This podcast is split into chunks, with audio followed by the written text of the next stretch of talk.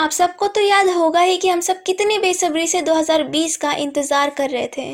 हर किसी ने नई आशा और अपॉर्चुनिटी से भरे नए साल की आशा की थी। वर्ष 2020 हमारे एक्सपेक्टेशन पर बिल्कुल भी खरा नहीं उतरा। 2020 आया तो बहुत ही टशन से था, पर हमें से किसी को भी ये नहीं पता था कि अपने साथ कोविड नाइन्टीन नामक महामारी साथ ले आएगा। जैसे कि आप सब जानते ही हो कोविड नाइन्टीन की वजह से कितनों की मृत्यु हो गई, कितने लोग अपनी जान गंवा बैठे।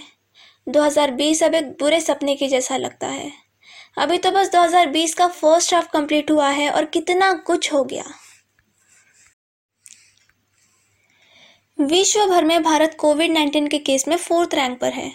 दिल्ली दंगे, उत्तराखंड में जंगल में आग साइक्लोन एफान साइक्लोन निसर्गा टिड्डा हमला, दिल्ली में भूकंप, गुजरात और जम्मू कश्मीर में भूकंप, इरफान खान जी का निधन, ऋषि कपूर जी का निधन, वाजिद खान जी का निधन, सुशांत सिंह राजपूत जी का निधन, अर्थव्यवस्था पटरी से उतर गई, कई लोग बेरोजगार हो गए स्टूडेंट्स की स्टडी और एग्ज़ाम खतरे में और पता नहीं क्या क्या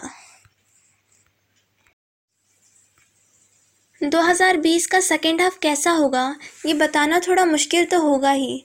क्योंकि जैसे कि हम सभी देख रहे हैं, इस साल 2020 में बहुत सारी तबाही हुई है और बहुत सारी अजीब गरीब घटनाएँ भी हुई हैं।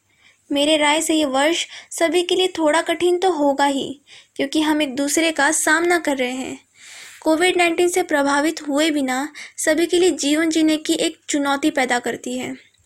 दुनिया भर के घरों में जीवन पर कब्जा करने की कोशिश हो रही है, हमारे अपनों को बचाने की कोशिश चल रही है। ये सभी के लिए एक बड़ा बदलाव होने जा रहा है। इस साल कोई कॉलेज नहीं, कोई एग्ज़ाम नहीं, अब कुछ भी पहले जैसा नहीं है। वर्ष 2020 विश्व युद्ध की घटनाओं की तरह ही बहुत ही ऐतिहासिक वर्ष है।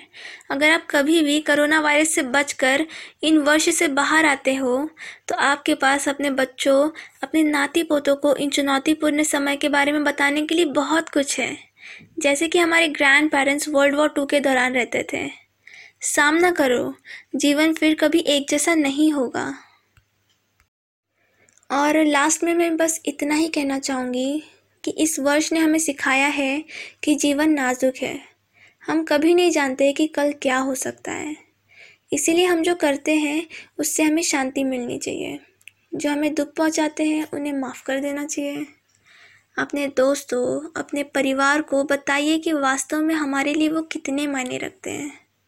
समय बर्बाद करने के लिए जीवन बहुत छोटा है। हमें मौका मिलने पर ज़्यादातर समय हमारे अपनों को देना चाहिए। बाकी उम्मीद है कि 2020 हम सभी के लिए अच्छा हो, है ना? Thank you so much